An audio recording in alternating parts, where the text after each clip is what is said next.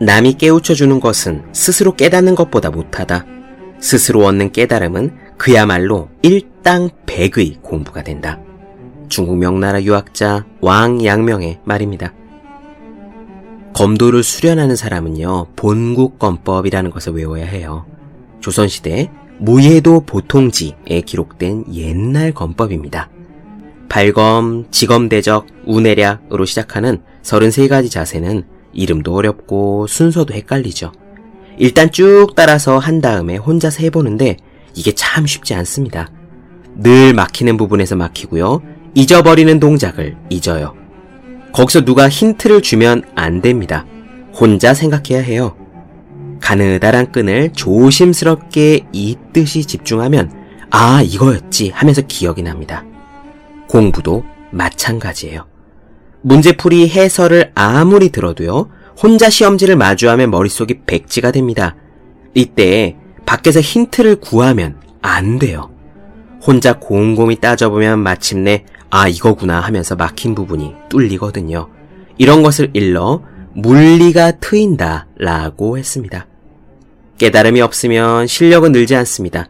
늘 제자리 걸음인 사람의 문제죠. 힌트로 풀어낸 문제는 여러분이 푼 것이 아닙니다. 책상에 놓기만 해도 공부하고 싶어지는 365 혼공 캘린더 문제는 힌트로 푸는 것이 아니다 의한 대목으로 시작합니다.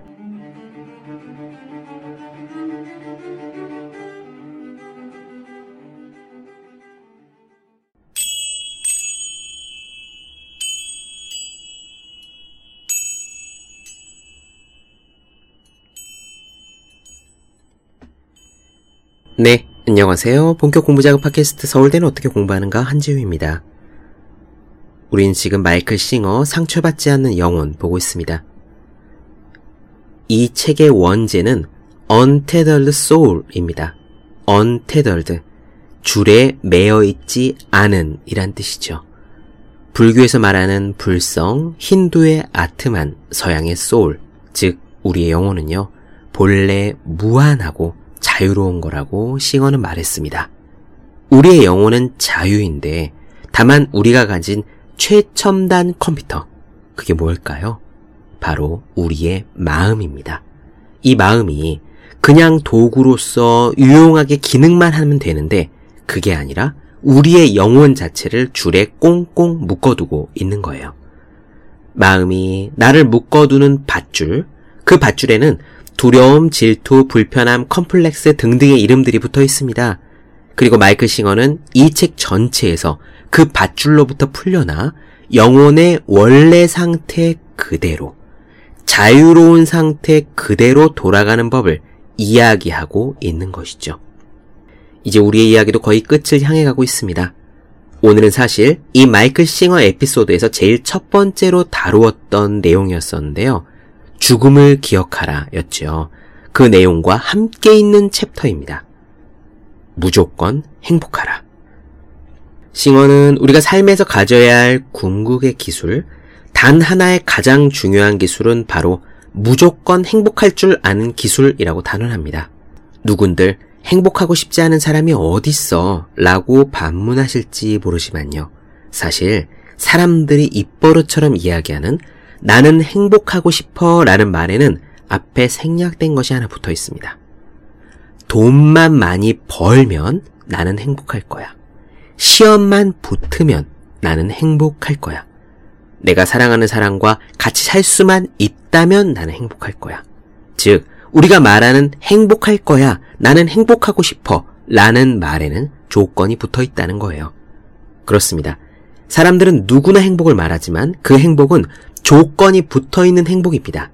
사업이 망해도 돈이 없어도 시험에 떨어져도 자녀가 공부를 못해도 억울하게 감옥에 당장 들어가도 어딘가 이유 없이 다쳐도 건강하지 않더라도 행복할 수 있느냐? 과연 무조건 행복할 수 있느냐? 이 질문에 대한 답이 바로 싱어가 말하는 궁극의 기술, 행복할 줄 아는 기술이지요. 어떻습니까? 오늘 내용이 많은 분들에게 도움이 되실 거라고 생각합니다. 제게는 그랬으니까요. 그럼 오늘 이야기 바로 시작하겠습니다.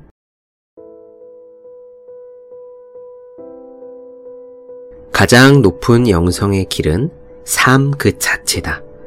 하루하루의 삶을 어떻게 살아가야 할지만 안다면 모든 것이 해탈의 경험이 될 것이다.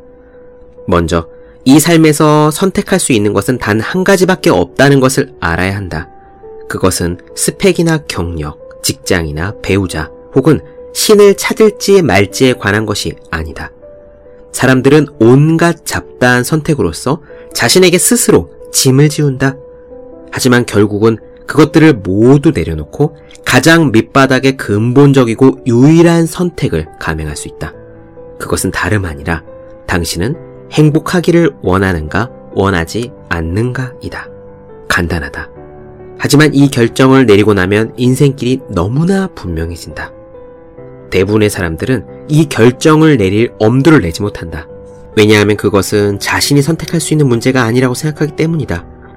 어떤 사람이 이렇게 말할지도 모른다. 글쎄요, 그야 물론 저도 행복하기를 원하지요. 하지만 와이프가 집을 나가버렸는걸요. 달리 말해서 이 사람은 와이프가 집을 나가지 않았다면 행복하기를 원했으리라 라는 뜻이다. 하지만 나의 질문은 그게 아니다. 질문은 아주 단순하게 당신은 행복하기를 원하는가, 원하지 않는가 이다. 그 대답이 진정으로 그렇다라면 거기에 조건을 달지 말라. 사실 이 질문이 정말 의미하는 것은 당신은 지금부터 남은 평생 동안 어떤 일이 생기든 간에 행복하기를 원하는가? 이다. 당신이 만약 그렇다고 했다고 치자. 그런데 배우자가 집을 나가거나 남편이 죽거나 주가가 폭락하거나 자동차가 밤중에 고속도로 한가운데서 고장날지도 모른다. 이런 사건은 지금부터 당신의 삶이 끝날 때까지 언제든지 일어날 수 있다. 하지만 영적인 길을 가고자 한다면 이 단순한 질문에 그렇다 라고 대답했을 때 진심으로 말해야 한다. 거기에는 만일이라든가 하지만이라든가 이런 표현은 있을 수 없다. 진짜 문제는 당신이 행복하기를 원한다고 말할 때 진심으로 말하지 않는다는 데 있다. 당신은 자꾸 거기에 조건을 달고 싶어 한다. 이런 일이 일어나지 않는다면 행복하기를 원한다. 라고 말하고 싶어 한다. 이 때문에 행복이 당신의 손에 달려있지 않은 것처럼 보이는 거다. 그러면 당신이 만들어내는 모든 조건이 당신의 행복을 제약할 것이다. 이를 당신이 원하는 대로 풀려가게 할 힘을 가지지 못할 것이다. 조건 없는 대답을 해야 한다. 지금부터 평생을 행복하게 살기로 마음 먹는다면 당신은 행복하기만 할 뿐만 아니라 깨달음까지 얻을 것이다. 조건 없는 행복은 가장 수준 높은 기술이다. 행복해지기 위해 산스크리트어를 배우거나 경전을 읽을 필요는 없다. 출가 수행할 필요도 없다. 다만 행복하기를 선택합니다. 라고 말할 때 진정으로 말할 수 있어야 한다. 어떤 일이 일어나도 상관없이 진정으로 그 말을 해야 한다. 이것은 실로 영적인 길이다. 그리고 가장 직접적이고 확실한 깨달음의 길이다. 조건 없이 행복하기를 원한다 라고 마음을 먹고 나면 어김없이 당신을 시험하는 일들이 일어날 거다. 당신의 결심에 대한 이 시험이야말로 당신의 영적인 성장을 도와준다. 질문은 그런 일들이 일어날 것인가 말 것인가 하는 것이 아니다. 당신을 방해하는 일들은 일어나게 되어 있다. 그런 일들은 끊임없이 일어난다. 질문은 어떤 일이 일어나든 상관없이 행복하기를 원하는가, 원하지 않는가이다. 삶의 목적은 경험을 즐기고 거기서 무언가를 배우는 거다. 당신은 고생하려고 지구에 태어난 것이 아니다. 비참해지는 것은 아무에게도 도움이 되지 않는다. 이렇게 살 수 있다면 가슴은 활짝 열리고 마음은 너무나 자유로워져서 하늘로 솟아오를 것이다. 이 길은 절대적인 초월로 당신을 인도한다.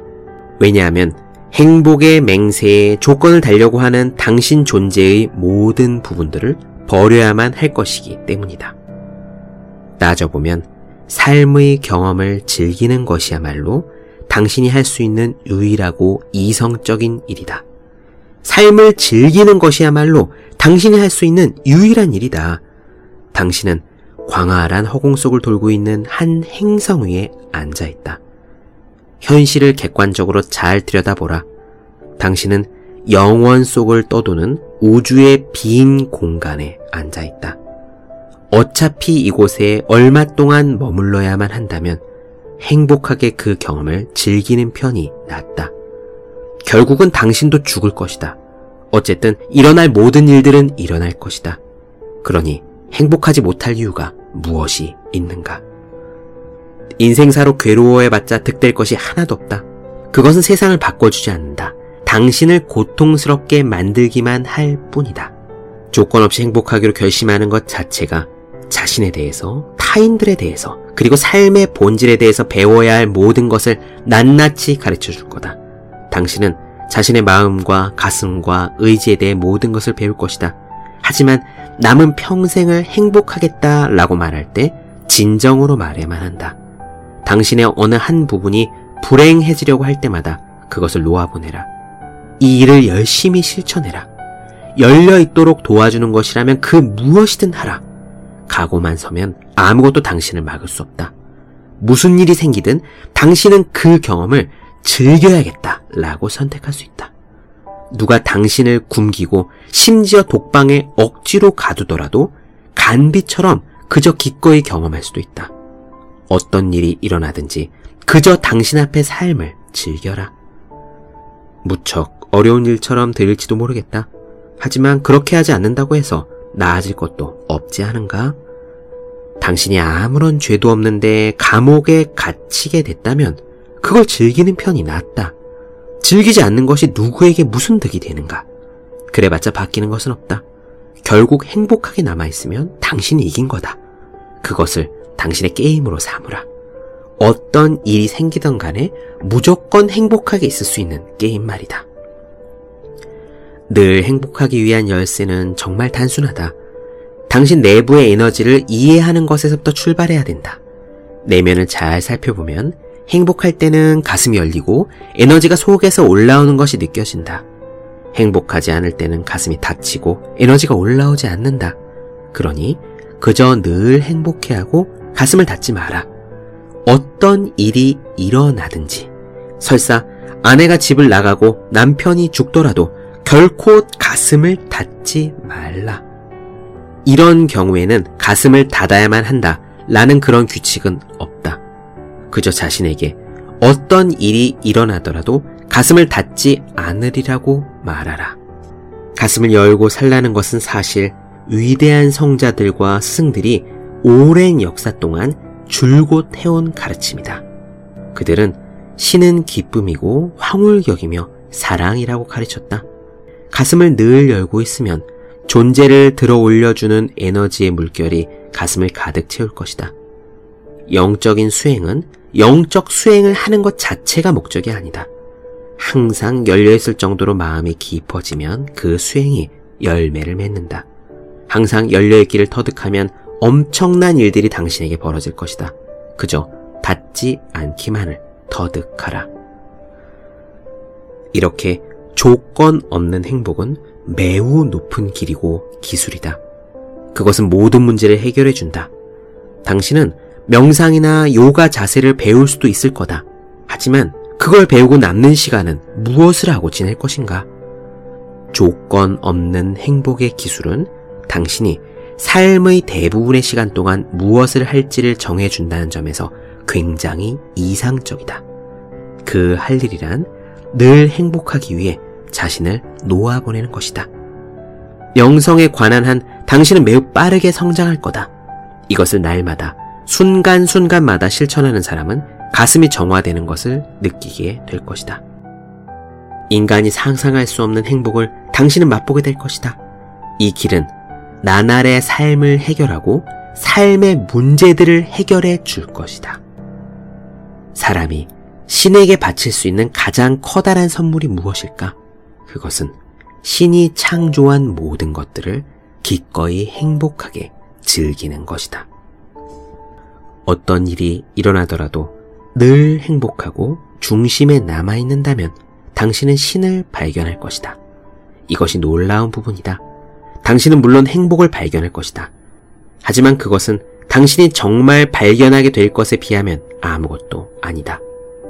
바로 거기서 황홀경, 지복, 해탈, 열반, 대자유 등의 말이 등장한다. 환희가 쏟아져 당신의 잔이 넘칠 것이다. 그것은 아름다운 길이다. 그러므로 항상 언제나 어디서나 늘 행복하라.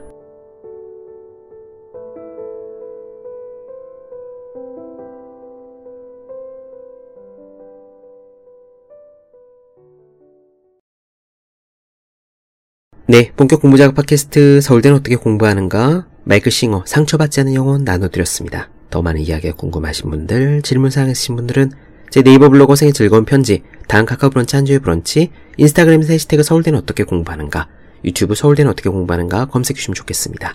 또 혼자 공부하는 사람의 필수품, 학생, 수험생, 취준생, 직장인 등 공부하는 모든 분들을 위해서 혼자 공부하는 방법을 설명한 혼자 하는 공부의 정석, 그리고 책상에 놓기만 해도 공부하고 싶어지는 1일 1 공부자가 캘린더 365 혼공 캘린더를 아직 읽지 않으셨다면 꼭 읽어보셨으면 합니다.